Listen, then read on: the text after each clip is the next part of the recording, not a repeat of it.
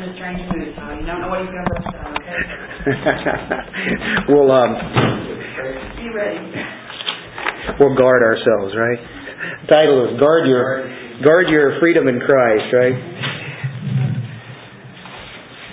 Well, Colossians is a very important epistle. We've been studying this for quite a few weeks now, and of course, we've noticed that it uh, focuses on the truth of Christ. Who else would you want to study about, right, than Christ Himself? And it's uh, certainly been a blessing to me as we've gone through it, and I trust that it's been a blessing to you guys as we learn more about Christ. And anytime we look at Him, we uh, learn a little bit more of the depth and the, the height and the, the width. Realize a little bit more of who He is. And we know that He's supreme. We know that He is sufficient in everything. He is God. He is all in all, is He not?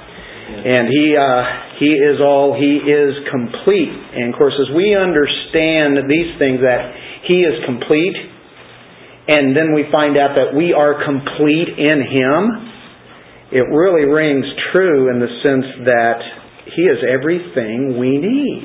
Everything. Even though sometimes we wonder, you know, uh, is there something I'm missing? But He is absolutely sufficient. There is nothing to add to Him, not one iota. I think, however, there are people that would like to tell us different. Yes, Christ is okay, but there's more to life than that. There's more in this life than Jesus Christ. He is not all there is. Some would actually say that.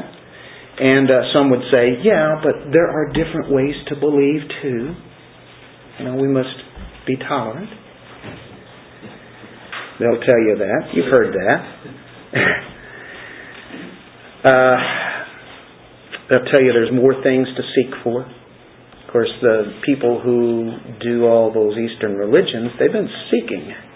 They'll seek from one religion to the next. They'll jump like a frog does on the lily pads, you know, or wherever, and they'll just go from one to another. The Colossians were uh, getting that kind of teaching, uh, infiltrating the church. Heresy teachers, we'll call them. And uh, they were after more spirituality greater piety. They would appear to people that, that they were uh, experiencing things and there were other things than just Christ. Uh, you must do this, you must do that, you must believe this, must believe that outside of Christ. And um, they would be very intimidating to these early believers of uh, Colossae Church. And Paul has a need to write to them. That's why we're on this today. Um, many were succumbing to the very temptation of maybe there's something else. Maybe there is something that uh, I'm missing here. I don't want to miss something if there's something else out there. So Paul keeps driving home the point that Christ is all in all, Christians are lacking nothing. You are complete in Christ. And of course, in Philippians 2, verse 8, we saw that Paul talked about philosophy. And there were many philosophies in the Greek realm that day that were being taught. The, definitely, Paul ran up against that. We know Athens. But uh, yes, out even in Coloss- uh, Colossians, or to the Colossae church, this was happening too. And so there's this error. Um, and it's really limiting Christ. Uh, it's taking away his deity. Uh, there are other principles that they were teaching, and this reflects to us too. And we recognize that um, there's an empty deception in philosophies and man-made traditions. There's nothing there, and Paul says, but the completeness, the fullness, is in Christ. Now that, that's simple. We you know we know that. We hear that. We've read that. But we must be reminded um, that we are alive together with Him. That's what we looked at last week. We died with Him, we were buried, we rose with Him, and we are alive. To this day, right now, we're with Him. So Paul mentioned some other things now besides the philosophy that he mentioned where we were looking at last week or the last couple of weeks two weeks ago, I think we did the philosophy thing, and then we showed that we died. Uh, we were in baptism with Him and, and rose, and uh, He has defeated the enemy. Now, with all that, He mentions some of the things that were coming into the church, and He doesn't want them to drift away from the gospel. There are a lot of isms that we know of today. The isms. Uh, they had the isms back then, the legalism, the mysticism, and the asceticism. And that kind of covers a lot. And uh, that's what he's battling. And Paul has to have warnings because these things are rather subtle. And you'd say, well, does this really apply to us today? Do we have legalism? Do we have mysticism, asceticism in the church? Well, we must take warning because these things have always been there and they're always there to rob the freedom that we have in Christ. And we don't want our freedom taken away, do we? And uh, it's not taken away by Christ, but it is by these false kind of teachings. Let's um, open our Bibles up. Turn to Colossians chapter 2. Starting at verse 16, therefore no one is to act as your judge in regard to food or drink or in respect to a festival or a new moon or a Sabbath day, things which are a mere shadow of what is to come, but the substance belongs to Christ. Let no one keep defrauding you of your prize by delighting in self-abasement and the worship of the angels taking his stand on visions he has seen, inflated without cause by his fleshly mind, and not holding fast to the head, from whom the entire body, being supplied and held together by the joints and ligaments, grows with a growth which is from God. If you have died with Christ to the elementary principles of the world, why, as if you were living in the world, do you submit yourself to decrees such as do not handle, do not taste, do not touch, which all refer to things destined to perish with use, in accordance with the commandments and teachings of men? These are matters which have, to be sure, the appearance of wisdom in self made religion and self abasement and severe treatment of the body but are of no value against fleshly indulgence. Wow, Paul is rather graphic in this text as he's inspired by God's Spirit. And uh, he is kind of like what Christ would be in the sense that Christ addressed false religions, and boy, did he attack heresies. And so when legalism was involved in Judaism, Christ ripped it apart and uh, he saw it in the Pharisees, and the scribes, the hypocrites. Paul was well aware of legalism as Christ uh, had often warned people. And he knew it was really a religion that is involving human achievement, because that's really what these things are. Um, in Galatians chapter 5, Galatians is definitely a book that Paul addresses legalism. And so you could take out almost any verse here and quote it. This is dealing with freedom or liberty that we have in Christ. It was for freedom that Christ set us free.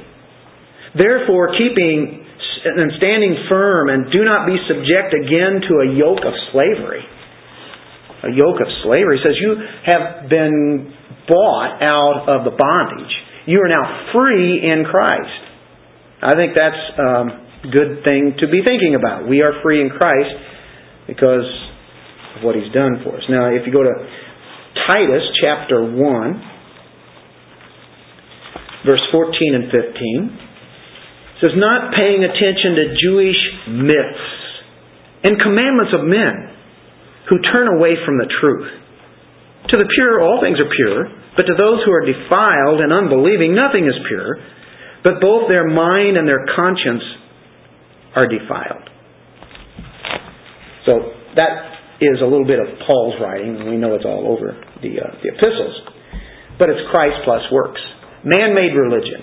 Things that are added on. They're rules, and they're rules to measure one's spirituality. This is how we measure if one's really a Christian or not. And so therefore they'll put him up against what they have made in their own laws. And uh, we know that Christ finished his work. We've seen that in the previous chapter, or uh, the previous text that we were uh, involved with last week, as he disarmed the rulers and authorities, and we see the perfect triumph. And we know in Christ is where we are found uh, in our spirituality. Christ, they say, is not really sufficient because the cross didn't do the complete work. And so he starts giving us some examples. And they are days, diets, or diets and days. That's what we'll look at first. He's already touched on circumcision, hasn't he? We looked at that last week. This sounds a little bit like Judaism. That was kind of invading in there. Some of the old law, whatever. And uh, so we see that he says, Therefore, no one is to act as your judge in regard to food or drink. So there are the foods, the diet. There were some who were saying, well, you know, the way to God and the way to spiritual fullness is going to be enhanced. You'll have a more fullness if you pay attention to the dietary laws, the rules, and in the Old Testament, uh, you think of Leviticus, uh, Leviticus chapter 11, for instance, you'll see where you have clean foods and unclean foods. Of course, we know that uh, Peter was given a vision and uh, by by the Lord, and he was supposed to be shown that the Gentiles who would eat unclean food were going to now be included into God's plan, and they were to receive the gospel, and they would become believers. And so Paul or Peter gets a real graphic illustration of that in a, in a, in a vision. And God is also showing that I'm not binding people to even those food laws anymore. They were there to separate people from other people, that was the, the Jews.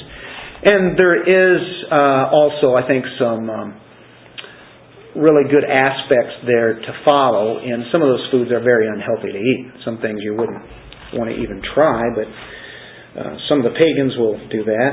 But uh, the the main point is is that the clean and unclean we're not under those rules and laws. We don't have to say, okay, can I eat this? Uh, I'll be a sinner if I eat this food or whatever. Uh, go to chapter uh, seven of Mark, and here we have Jesus speaking. And many times he talked about this. He's talking about the the inward rather than the outward. And in Mark seven verse fourteen he says uh, this after he called the crowd to him again, he began saying to them, Listen to me, all of you, and understand. I think when Jesus says, Listen to me and understand, I think it's time to get those ears cleaned out and make sure you hear everything he says, right? There is nothing outside the man which can defile him if it goes into him. But the things which proceed out of the man are what defile the man. If anyone has ears to hear, let him hear. Uh, when he had left the crowd and entered the house, the disciples questioned him about the parable, and he said to them, Are you so lacking in understanding also? Do you not understand that whatever goes into the man from outside cannot defile him? We're not talking about the outward, he says, because it does not go into his heart but into his stomach and is eliminated. Thus he declared all foods clean. He's saying what is going to come from what's within here, from the heart, is what he looks at, not those outward things. So it's even more than just food there. But they were concentrating on food so much that uh, he addresses that. If you look in Romans 14, now Romans is a book that deals with uh, legalism and freedom. We have freedom in Christ, but there's a law of liberty there. And even if we do have freedoms, we are to be careful about those freedoms and that it wouldn't stumble other people up. We have to be careful about that. And that's what he stresses in this chapter. If you go to verse 17 of Romans 14, he says, For the kingdom of God is not eating and drinking, but righteousness and peace and joy in the Holy Spirit. Not to get so hung up on the physical things and even the foods and such. You know, that's they seems like the, the biggest thing that they hung on to. Uh, the next book over, 1 Corinthians chapter 8, and it's found in verse 8. But food will not commend us to God. We are neither the worse if we do not eat, nor the better if we do eat. Now that's interesting. There are peoples that actually believe that there's certain days that you don't eat food at all, or you eat a particular food, or there's a particular meat, or meat you don't even eat at all, except for fish. You can eat fish on Fridays, right? I think this addresses this right at the heart. They're missing the whole point. Well, it makes us think about God more when we do this. Well, it makes them think that they're a little more spiritual that day. Of course, they load it up the night before at midnight, and as soon as it's over the next day, they're just cramming themselves full of barbecue and you name it. And what good is it that they've just done? It's absolutely worthless in that it is a show. That's part of the thing that uh, what Paul is saying here. Food doesn't make us closer to God one way or the other, whether you eat it or whether you don't. It's neutral. Foods are never the measuring mark of spirituality. My. It's easy, isn't it? Hey, you can eat this, but you can't eat that. there was a missionary couple who got so distraught that they left the mission field and came back to the States and quit mission work because there, out on the mission field, there were other missionaries and they were getting a special kind of food that you couldn't get anywhere else, only back in the United States. Anyway, what happened is that they would get it shipped from their friends, so they would get it. The other missionaries would say, "No, we can't eat that food." You know, and, it kind of made a spiritual pride that they had, and and the others that actually had this, what they did is they they they tried to keep it from them, but it was found out by the other missionaries, and oh, they hopped all over them because they were not spiritual enough, because they were not supposed to eat that. Now, where in the Bible did that ever come from? Well, they made up their own little rule that they started putting on them, and they had a huge argument, and it exploded. And they left the mission field, came home, that was it. Now that I mean, that's true. I mean, that's hard to believe, isn't it? Or how about how about another legalism thing? Let's say we're all going to take a vacation. We pack ourselves up in a bus, and we have the bus all filled up, and we're heading out to Oregon, and we wind up in where let's say we're in California, and we're going straight up, and um, all of a sudden it's you know you know, we've we've filled up with gas before, and all of a sudden we see these people that are out there pushing their cars. Everybody's pushing their car now as they near Oregon. And so they stop the bus and they say, "What's going on?" And they say, "Well, we're we're pushing the cars. What are you doing? What are you doing driving your car like this?" They said, "You know, you're not supposed to be doing that. Here we are. We push car. You know, this is." cleaner for the air. Mm-hmm. It's a lot better for the air if we don't burn gasoline, and it keeps us exercised if we push the car, and it'll make us feel better by doing this. And so they expect us to take that bus and push it and never buy any more gasoline and push it to Oregon. Now, that's the kind of things that are happening in the church world whenever rules and regulations are outside the Word of God. It's ridiculous.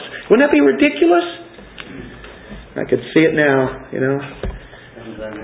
I guess so. Kind of reminds me of the Flintstones. I'm back to the Flintstone days. You know what?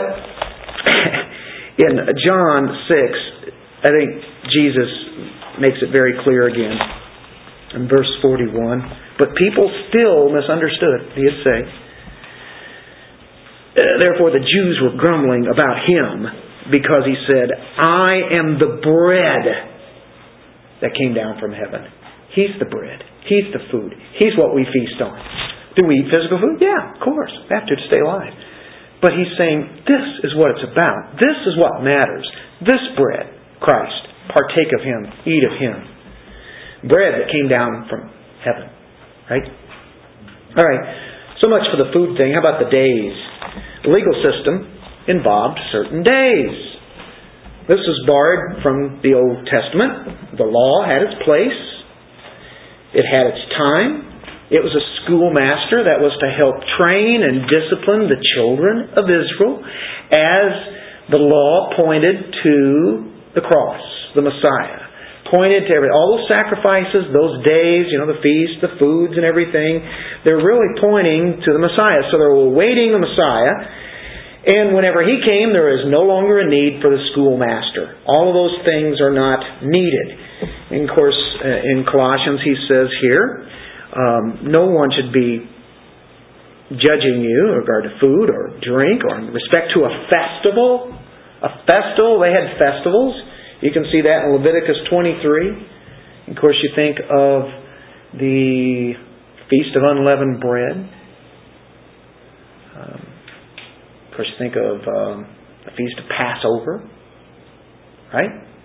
Um, Feast of First Fruits, Feast of Pentecost the Feast of uh, Trumpets, the Feast of the Day of Atonement, the Feast of, uh, what was it, whenever they would get together and build their little uh, shacks, their little huts. Booths, the Feast of Booths. We need to build some booths out here this fall and spend a week or so, a week out here. That'd be pretty neat. Then we'd get our rains. A lot of rain. It has been uh, very much of a blessing to get that rain this week, wasn't it? Anyway,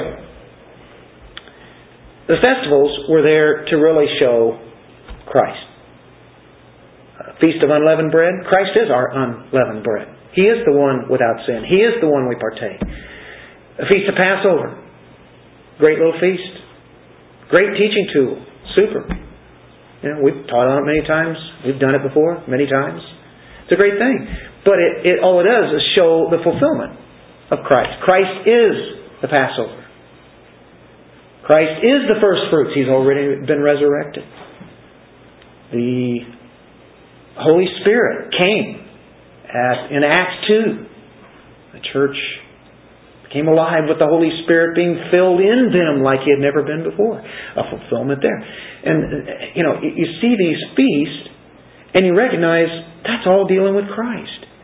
There are feasts in the sense that uh, the trumpets, we look for, we, we, we want to hear that trumpet blast, don't we? As it says in 1 Corinthians 15. And be caught up together with Christ in the clouds as He comes. He is the utter fulfillment of atonement, and we will be gathered to Him and live with Him. All those feasts are dealing with His first coming and His second coming. It's all dealing with what He has done. He is fulfilling or has fulfilled those feasts. If you look in 1 Corinthians 5 7, I just kind of said it, but um, he says,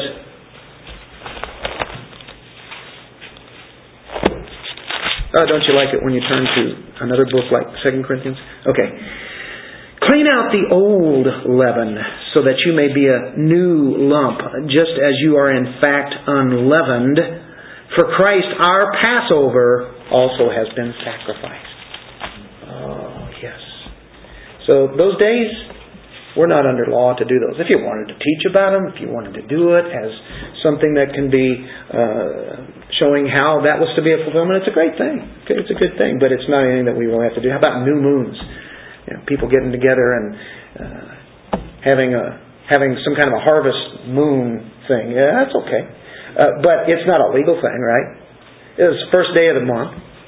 And there were Sabbaths at that, that time. There are different Sabbaths, believe it or not, or a new moon, or a Sabbath day.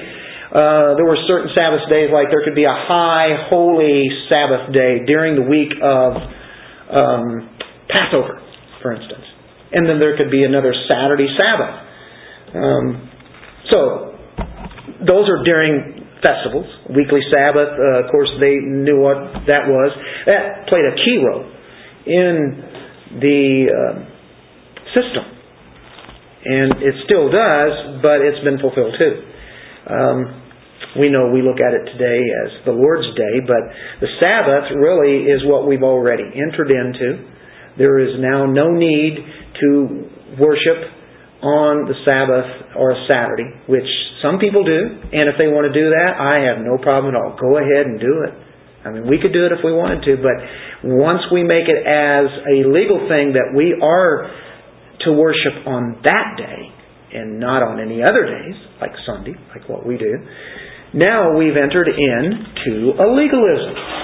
Seventh day Baptist, Seventh day Adventist, probably Seventh day Methodist. You probably look at every denomination, somebody gets hung up on this Sabbath day and say, see, it's in the Ten Commandments, so we're to follow that. Well, you're already following that. Christ fulfilled that Sabbath. And so there again, he's saying the same thing. People were getting hung up on that at that time. If you look at Revelation 1.10, just give you a few verses to equip you because you will run into this and if you want to defend the faith and maybe they wouldn't get so hung up on that, it's not a big deal. If they want to worship on that that's fine. It's okay. That's what they call to worship. But if they start saying that we're wrong and we're pagan and we're going to hell because of that, we can say, well, you know, scripturally, um, that's not true because look in Revelation 1.10, I was in the Spirit on the Lord's day. This is John writing this letter as he's revealed uh, the person of Christ and uh, this great Revelation uh, book here this, that has been given on the Lord's day whenever this happened. And then we go to 1 Corinthians 16 and they would say, well, Lord's Day, that, that's, that's on the Sabbath. Or that could be any day, right? Well, we'll get a little more clearer here. 1 Corinthians 16, verse 2. On the first day of every week, now, the first day is considered to be what? Sunday. Saturday is the seventh day. Sunday. On the first day of every week, each one of you is to put aside and save as he may prosper, so that no collections be made when I come. Evidently, they were making collections in the early church there, and as Paul would take those collections uh, then and he would bring them to, let's say, Jerusalem. On the first day of the week, when you meet, when you're meeting, this is where this is where you do it. This is a good place to give. Do it on uh, when the church comes together. That you get that together and you know don't forget about it. So that that can be used whenever it's time to use it uh, in Acts chapter 20, verse 7. I've had to use these verses quite a few times, uh, mainly dealing with people that were e- even either Jehovah's Witnesses or some kind of cult, and I have dealt with it uh, with Seventh day Adventists. And uh, not to try to win an argument, that's not the purpose. The purpose is, though, is that we are set free in Christ, come out of that bondage and I can support why I worship on Sunday, but it's not a legal matter. We're free, right? On verse 7, on the first day of the week, when we gathered together to break bread. When is that? You gather together. First day, you have collections of offerings, you have the Lord's Supper, Paul began talking to them, intending to leave the next day. So there, he, there it is, and it's the first day of the week. It's it's Sunday there, and then we go to Galatians chapter four. It's right after Second Corinthians. Galatians four, verse ten and eleven.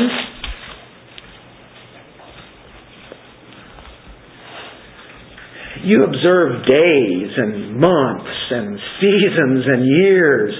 I fear for you that perhaps I have labored over you in vain.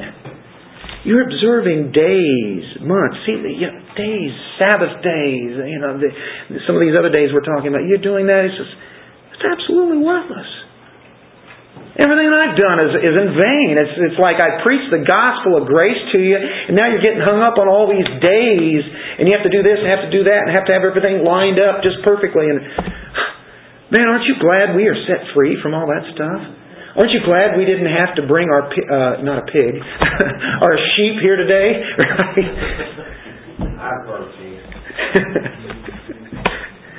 We're free. Uh, anyway, look at Hebrews 4. And, and this is the one that really took meaning to me. And this is where, where it really hit to me where I got my answer on this. It wasn't that I was getting into legalistic, the worshiping on, on the Sabbath, seventh day, but I'm going, okay, yeah, I, I, I believe those verses, but Hebrews 4 is so clear. He, the writer here is telling them, listen, you're on the borderline. It's like they're neither hot nor cold. You know, it's kind of like one of those things. They're on the fence. he says, You Jewish people who have come to our church meetings and you've witnessed all the things that have gone on and you've heard the Word of God.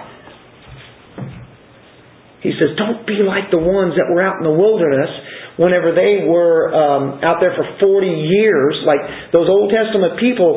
Don't be like them. He says, Today if you hear His voice in the heart in your hearts, and then we get into verse 8. For if Joshua had given them rest, now Joshua was the captain, he's going to bring them into the promised land, right? But there were people out there, the people that were disobedient didn't get to go into the promised land. All the ones that were 20 and over, remember those? They all failed to make it. Moses didn't even get into the promised land. He would not have spoken of another day after that. So there remains a Sabbath rest for the people of God. A Sabbath rest for the people of God. For the one who has entered his rest has himself also rested from his works as God did from his. Takes it all the way back to creation. God created, six days, seventh day, he rested. We, once we were brought to Christ, entered into his rest. That's our Sabbath rest for the people of God. It's been fulfilled. So don't worry about that commandment that's in the Ten Commandments. It's been fulfilled in Christ. Does that mean, hey, there's no need to go to church then? We're already into the rest. That's missing the whole point because he says, as you gather together on the first day of the week, right? I mean, how else are we going to know about God? How are we going to know how to interact? How is the church to be built up and edified? It must meet. That's how we're strengthened. And so that's that's why it, uh, you see it very early when they were meeting on that. It is not pagan, but the Sabbath day just thrives in cults or legalism. I haven't met somebody who worshipped on the Sabbath Saturday who was really free in Christ. I have talked to many of them. There's the Yahweh um, church or whatever. You probably heard of that. I think they had one in Fulton, one in Columbia, and then there were the ones that were uh, Armstrong followed him. You know, it was a mixture of Seventh Day Adventists, Jehovah's Witnesses, and a little bit of everything, all mishmashed together. And uh, anyway, that's the kind of stuff that goes along just you know, because of days. See how people get so confused, and that's sad. Paul says, "Don't let anybody try to convince you of that. That's it's done. He says in verse 17, things which are a mere shadow of what is to come. Uh, they were shadows pointing of what was to come, Christ. Shadows of Christ in the cross. Shadows. He's reality. The substance is Christ. He's already been here. So, Shadows are pictures, they're types, symbols of a reality. The ceremonial law, festivals, days, weeks, months, years, moons, dietary, dietary laws. Christ has arrived. How would you like to see somebody?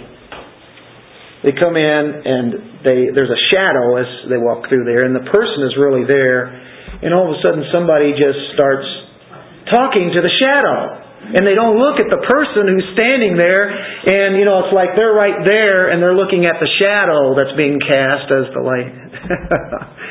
Wouldn't that be crazy? That'd be stupid. How would you like to be in a room and somebody not talking to you? They're talking, but they're not looking at you. How would you like to me if I just preached right here and I could see you right there on the screen in a, in a reflection.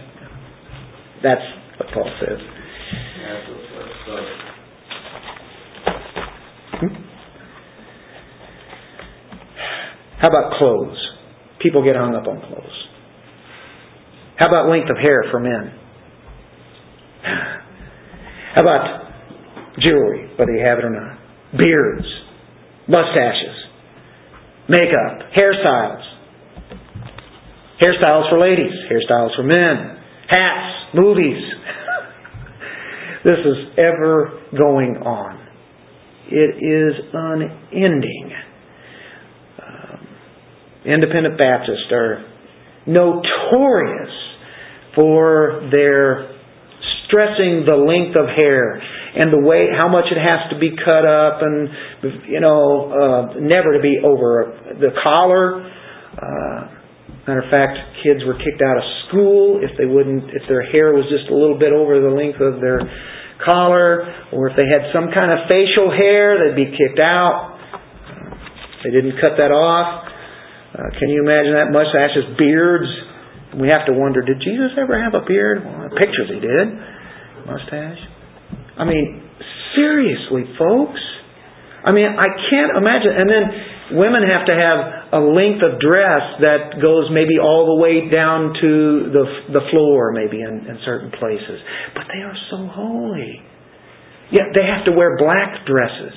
Oh, now we're really getting into.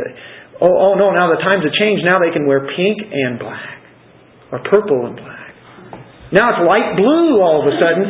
They might have a little, they used to have hats that cover, or veils that covered them completely. But now they've got a little bit of a piece of paper called a doily that's on there, and that's okay.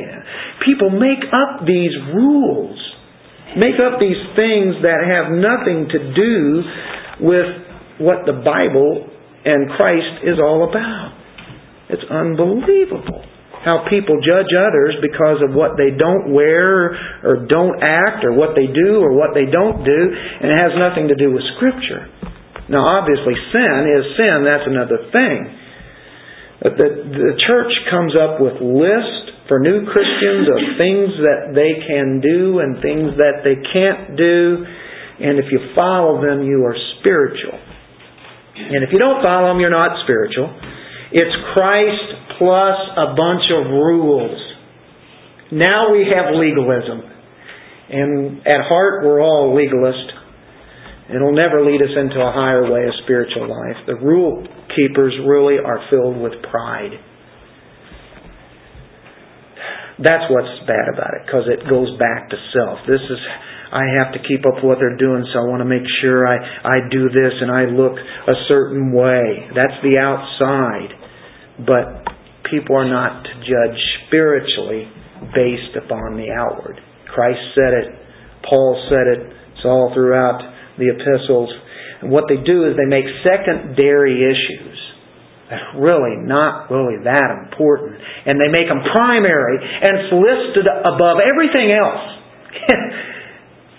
and then they take, you know, the what the uh, they take secondary issues and make them primary. They take the primary issues and make them secondary. So we need to ask ourselves, is it biblical? Where did that come from? Hmm. I don't even think that's biblical, is it?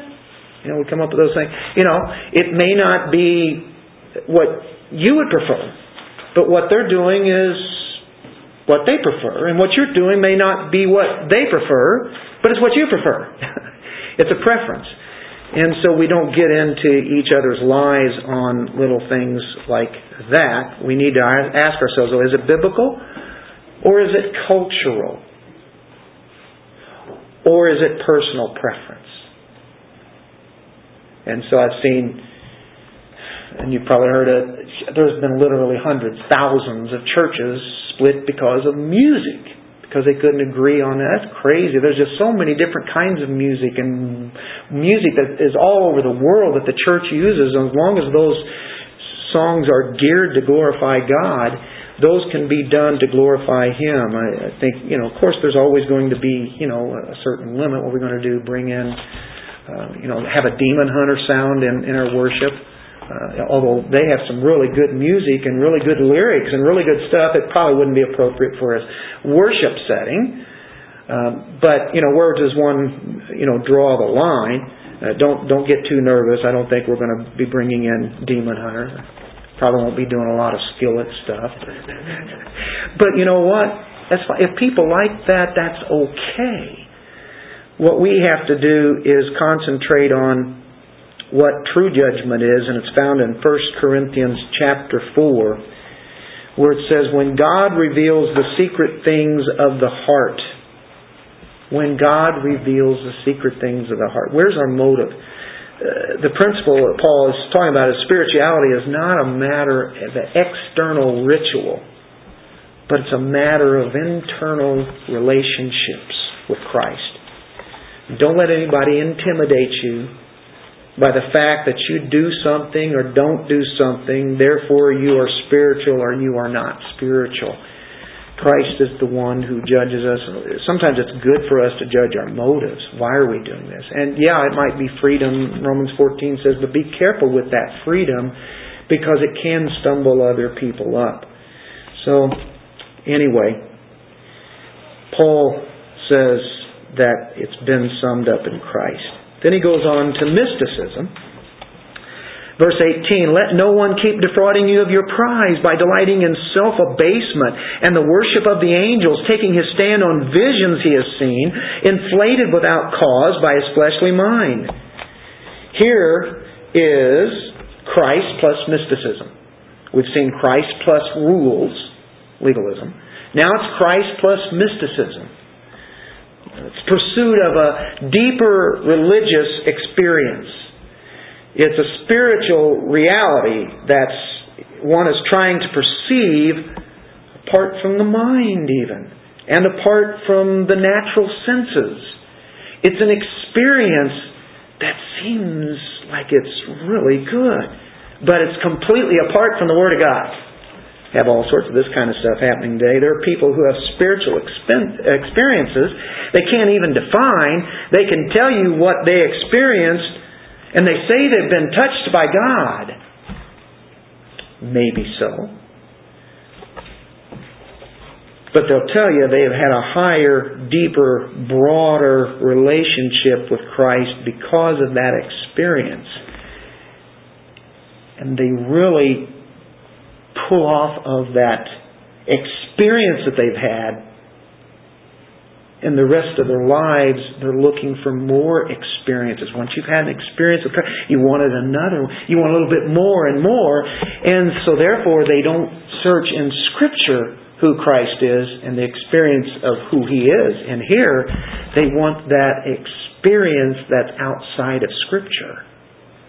And that is very very much down the wrong road. We never seek for experience, we seek for the truth. And our experiences and our feelings can lie to us. So does it line up with the Word of God, first of all?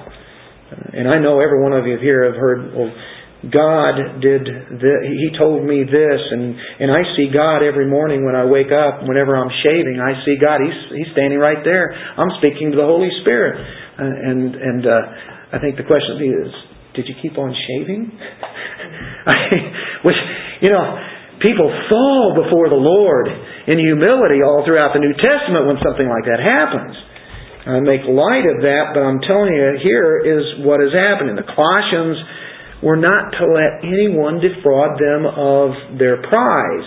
And that's the idea of an athletic term here associated with an umpire who disqualifies the contestant because he did not obey the rules. And so um, they forfeit the prize that they have. You know, there are, there are rewards that we'll all get.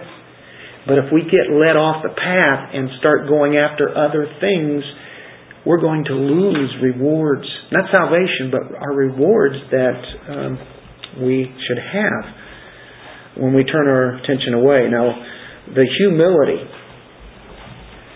was really being brought forth to the Colossians. They were showing how humble they were. It's self abasement. They would act humble. It was an act, that was the thing, but it sure looked good. It was a bogus humility. It really wasn't for real. They were deceptive pretenders. And it was like that of Uriah Heep of uh, English literature.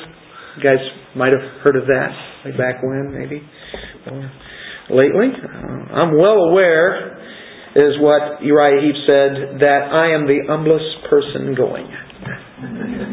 he just blew it, didn't he? The moment we think we're humble, we have pride. We've just blown it. We seek that humility, but um, we, you know, that that pride is a is a tricky thing, isn't it? But they were showing they were religious and holy. Oh, the holy men. You've seen pictures of them. Oh, they're so holy looking. They have flowers all around them. They look so good, you know. And they're dressed in pink and white. the flowing gowns. Self abasement. That's an ugly pride, isn't it? That's what they had. Self abasement. So watch out for those people who look like they are really humble and they're trying to be humble. Watch out. And the worship of the angels. Oh, what's going on here? They have worship of angels going on around there? Evidently so. Paul says, watch out. This is false humility, but it kind of gathers even further. I think it's worse than a false humility. Uh, uh, what you have here are creatures of God that they, in some sense, are worshiping. Somehow they're, they're worshiping angels. Angels are never to be exalted. Of course, you look at Revelation, and even John was going to do that, and the angel says, "Hey, no, no, no, not me. You know, you know, get up. You know, you, you don't fall down before me and worship. It's only God only. You know, He's the only one that be worshipped. There's nothing else." Colossian people were being I guess, uh, threatened with a sense that, uh, hey, listen, you're not spiritual enough unless you have some kind of vision of angels and you worship them. Uh, the area around Colossae had a history of doing this very thing. And later on, there was a very early church father who wrote this. He says, The disease which Paul denounces continued for a long time in Phrygia and Pisidia that continued for a long time. That, that was around there. It was going on in that area. Um, matter of fact, as late as AD 739, Michael the Archangel was worshipped in Asia Minor. That was a big thing, you know, there is in the church. And he was given credit for miraculous cures uh, in Laodicea, and that's the, definitely the area where Colossae is at there, uh, in a church synod. That was a meeting in the very early church days, 363 AD. 363 AD. This stuff was going on, and they said, okay, we have to address this. Here's what they said. It is not right for Christians to abandon the church of God and go away to invoke angels. So it was happening. It went on for quite some time there. 1 Timothy 2 5 says, There is only one mediator between man and God, that being Jesus Christ. What did they do with the angels? Well, they made angels as mediators. That's why they worshiped them. Angels were mediators. Since they were in some sense, mediators of bringing the law at the time of Moses on the mount there. Somehow God used the angels there, I think uh, mentioned in Galatians. Um, so therefore, he's mediators for salvation and speaking with and uh, communing with. And uh, that was not to be. And then he goes on and says, taking his stand on visions uh, he has seen. I'll tell you what, Satan knows how to give counterfeit experiences to people. And there are people, and we're all this way, we all have a desire for the dramatic, you know? Something that is really wowing, that something that nobody else has and experiences, and here's what I saw. You want to know what I saw? Here's what I heard. And they base their whole lives around experience, and the Word of God means nothing to them anymore because why would you seek God that way when you have Him right here and you're seeing all the things that He appears to you as? Whew. That's what was coming through. The cults down through the ages claim support because of the visions they have. They claim they have seen these visions. And we know, we all know in our times, in the advent of the charismatic age, which has been just in the last few uh, generations, the charismatic movement has exploded as far as people getting interested because of all the things that happen. And then you have revivals down in Brownsville, down in Florida, up in Canada, the Toronto experience and such. People get stuck on the floor and are there for days. And uh, um, it just goes on and on. Of course, we know about all the, you know, the speaking in tongues and people running up and down the aisles and all of those different things. And so if somebody's doing it and I'm not doing it, that makes me look spirit, less spiritual. So I've got to do it whether I believe it or not. So you got a lot of people just faking it. You got other people that really believe that something has really happened to them. And of course, Satan can work in all of this. He uses that. He's used it down through the years uh, quite often. There's no need for extra biblical revelation through visions. There's no need for it. Can God do that? If He, I'll never limit God. If He wanted to do that, He can. But I will tell you, it will be a supernatural thing, and it's going to be out of the ordinary, and that's what a miracle is. Something out of the ordinary. It's not something standard that's going to happen. If you believe hard enough, this is going to happen to you all the time. And that is not true. Hebrews 1, 1 and 2, I think, really explains it. We must be bound by Scripture. Don't let people fool you on those things, what Paul is saying. Hebrews 1, 1, God, after He spoke long ago to the fathers and the prophets, spoke in the prophets in many portions in many ways, many different ways He revealed Himself. He did it through angels. He did it even through a donkey, right? Even did it through a prophet who was really not a you know, you think of Balaam. But it says, in these last days has spoken to us in his Son, whom he appointed heir of all things, through whom also he made the world. And he is the radiance of his glory and the exact representation of his nature. And he upholds all things by the word of his power. And here's the key. When he had made purification of sins, he sat down at the right hand of the majesty on high. Christ hasn't come back yet. Yes, He lives in our hearts and He rules in the kingdom, but He went to heaven. He is with the Father. One day He will come back. And people are claiming all sorts of visions that Christ has come. Here He is, there He is. Look, look, there he is, there's the Christ. There'll be people claiming to be Christ, and they'll follow after that. People will have visions of who that is. The thing is, He's not come back yet. Look for Him to come. That's great. But realize that we have all that we need. In these last days, He has spoken to us in His Son. And that's the usual, the very normal way that He speaks to us. So when you see some of those crazy things and experiences happening on TV, and then you look at the theology of these so-called preachers, and realize these are the guys that Paul is talking about. And I know I sound very harsh about it, but you know what? I have to be. I have to warn you. I am a pastor. I'm one who cares. And I know that sometimes God can intervene.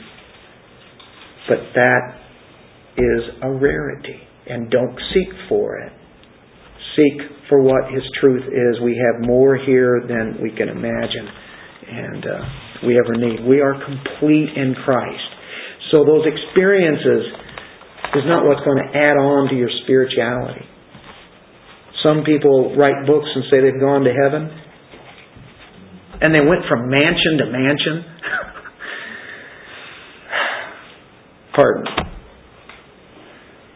The the mansions, you know, in the King James it says mansion, but you know, it's like everybody's going to get their own mansion. The thing is, it's going to be one tremendous gathering, dwelling place that we have with Christ.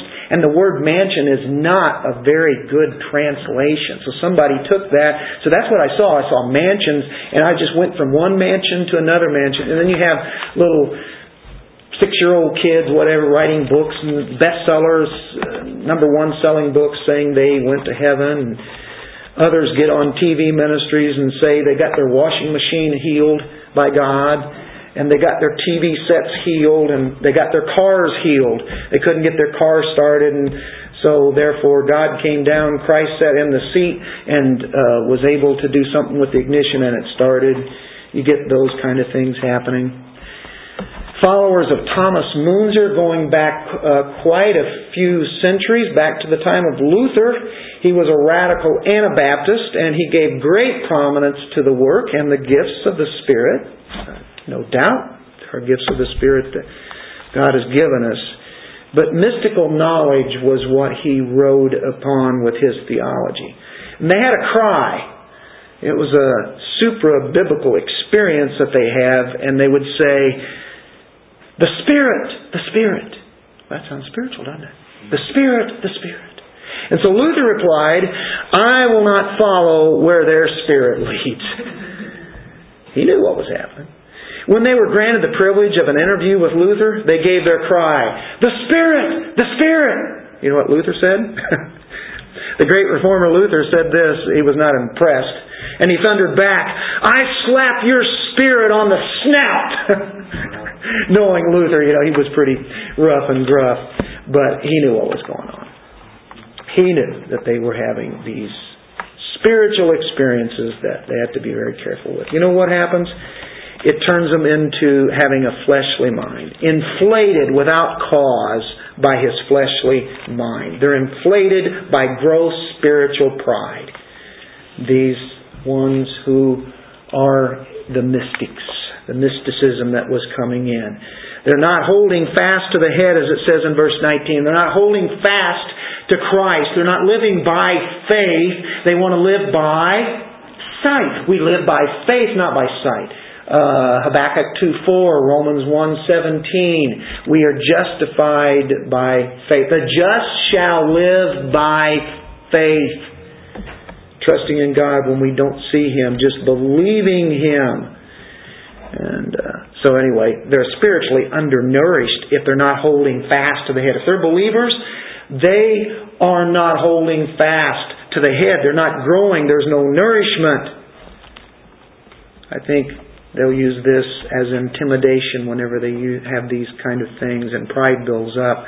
And there's clergy today I have to be careful in what I'm saying here, but we'll use the fancy robes and the white collar routine in the front or in the back, and uh, that makes them be, in a sense, raised up above the people. Now, they would never say that, but there is a spiritual pride behind that, and um, I've, I've seen it. And I experienced it as I got to order some of those things, and the people who would order those would have a sense of arrogance that they would let you know about as they would uh, try to get those. Anyway, I ordered them, but I didn't keep them in the store. Is it wrong? Not necessarily. I'm not going to put a legalism saying you can't wear those. But do you see what happens when. Where did those come from? Did we ever see it in Scripture? Do we really see those things that they have in the incense and all the extra things that come in? Where is it? Where is it biblically? That's why the Puritans had to fight so much against a lot of that stuff that was coming in, and a lot of it stayed there. One other thing he warns against.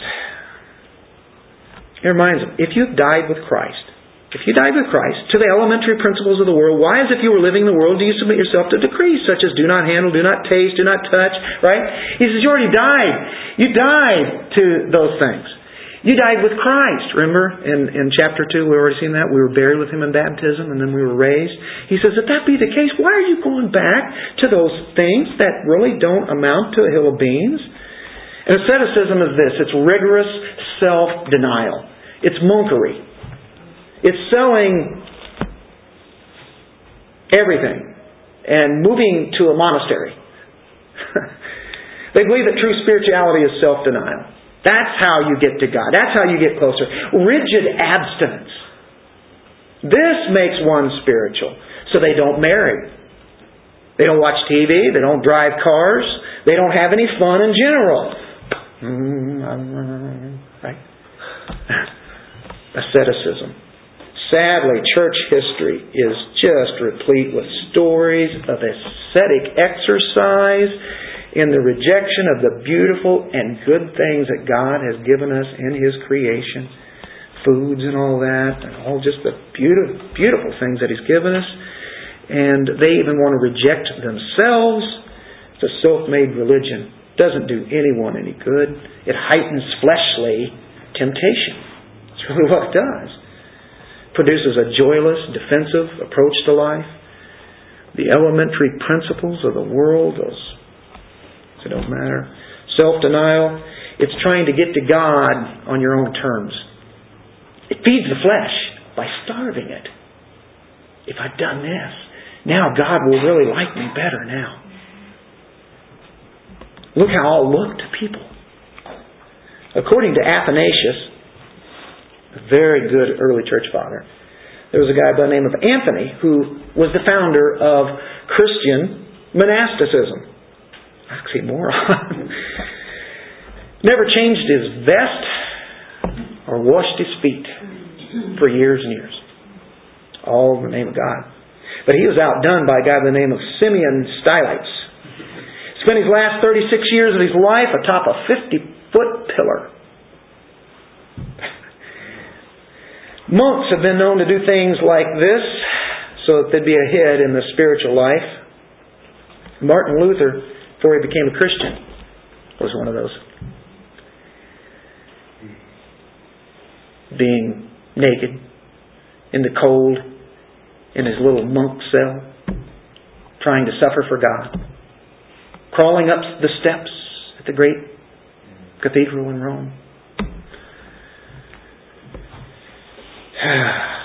do not handle, do not taste, do not touch those decrees. You think of food, it even says all things destined to perish with use. No pork chops for some people. I like pork chops. I had some last night, as a matter of fact. I flaunt my freedom. Look at this, the appearance of wisdom. Oh, in verse 22, in accordance with the commandments and teachings of men. I can't stand the teachings of men. If, if it's outside Scripture. The teaching of men. Oh.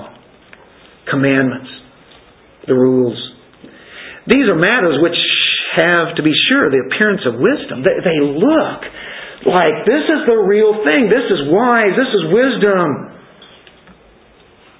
They only appeared more holy than others. They really weren't too wise. In Matthew 16, or uh, Matthew 6, same thing happened. Jesus saw this stuff happening all the time. Whenever you fast, do not put on a gloomy face as the hypocrites do. For they neglect their appearance so that they'll be noticed by men when they are fasting. Truly I say to you, they have their reward in full. Yeah, right now. But when you when you fast, anoint your head, wash your face, so that your fasting will not be noticed by men, but by your Father who is in secret. And your Father who sees what is done in secret reward you. If it's something you want to fast, then it's between you and the Lord. We don't have a fast day that we all have to do this at the same day. Sometimes it might be good to do, but it's not a rule, it's not a ritual. We don't have to do this. I know whole churches have done that at times, and, and, and it was in a, in a good way. You know, I have to be really wise in, in saying all of this, but I'm taking it to the extreme, the way that Paul is here, because you know there's always this danger. Self neglect.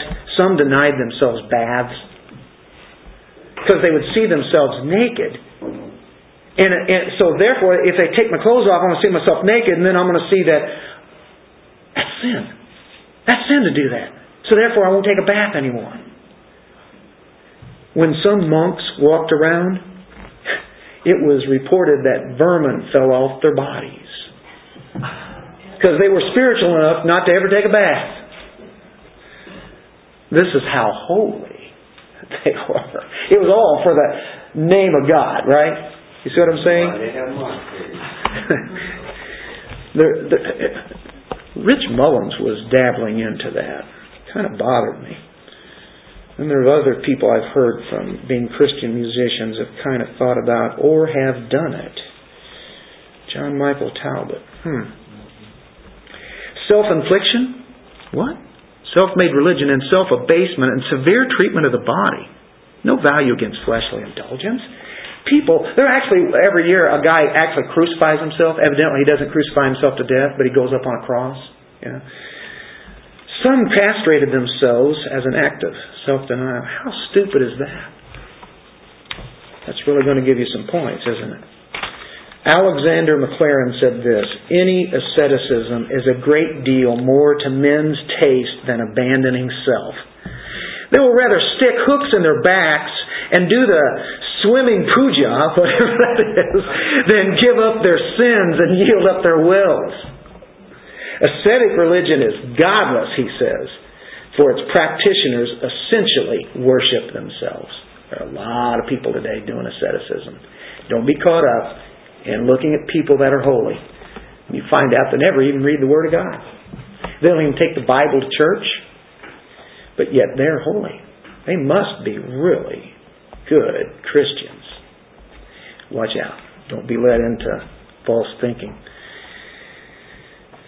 One priest said this, I think or a monk or whatever. I've committed myself to wear this thing for the rest of my life to attain holiness. What? What is it? Well, this guy came from the Roman Catholic Church said, I have this thing underneath my shirt. It's all full of nails and pins. And I wear it underneath my clothes. It's right on my body. And I'll wear it all the time. And you know what? He says, it's an act of asceticism, but it attains holiness. And so he sets himself higher than others with this disillusioned individual acting. And all it's doing is pandering to his flesh. Well, Paul finishes that. That's rather um, pointed, isn't it? He says, Colossians, be careful. All that stuff's going around. This stuff happens today. It's right here. Watch out. You have Christ, you have everything. You have His Word, you have all you need. You have His Spirit, you have all you need. Don't let anybody tell you that you can add to Christ. It's a system of works righteousness. And we don't need to add to it special visions and special revelations. We are complete in Christ. We don't feel less spiritual, do we? We're not. We don't practice self denial. We hold fast to Christ. You know what the answer to legalism is? Grace. You know what the answer to mysticism is? How profoundly related we are to Christ, not those other things out there that look so good. And then, how about asceticism? We already died. It says here in Colossians, we died with Christ. That is the ultimate. And we've risen with Christ. It's all found at the cross. And Paul says, remember that, right? Let's pray. Father, we thank you. Thank you for your word. Thank you for your truth. Thank you for these warnings. Although there may not be anybody here that has any trouble with any of these kind of isms that we spoke about, we do know it's all around us. And we can be threatened to believe some of those things if we are intimidated by people who seem to be on a higher road. But yet we look back at your word and we thank you, not ourselves, but we thank you for the grace that you have given. For that is truly how we're saved and it's how we live by grace through faith. Thank you for your word that is so liberating and then we don't have to do those things in the Old Testament anymore as they were mere shadows, but they've been completed through our Savior, our Lord, Jesus Christ, who is risen, and we've risen with him. In Jesus' name, amen.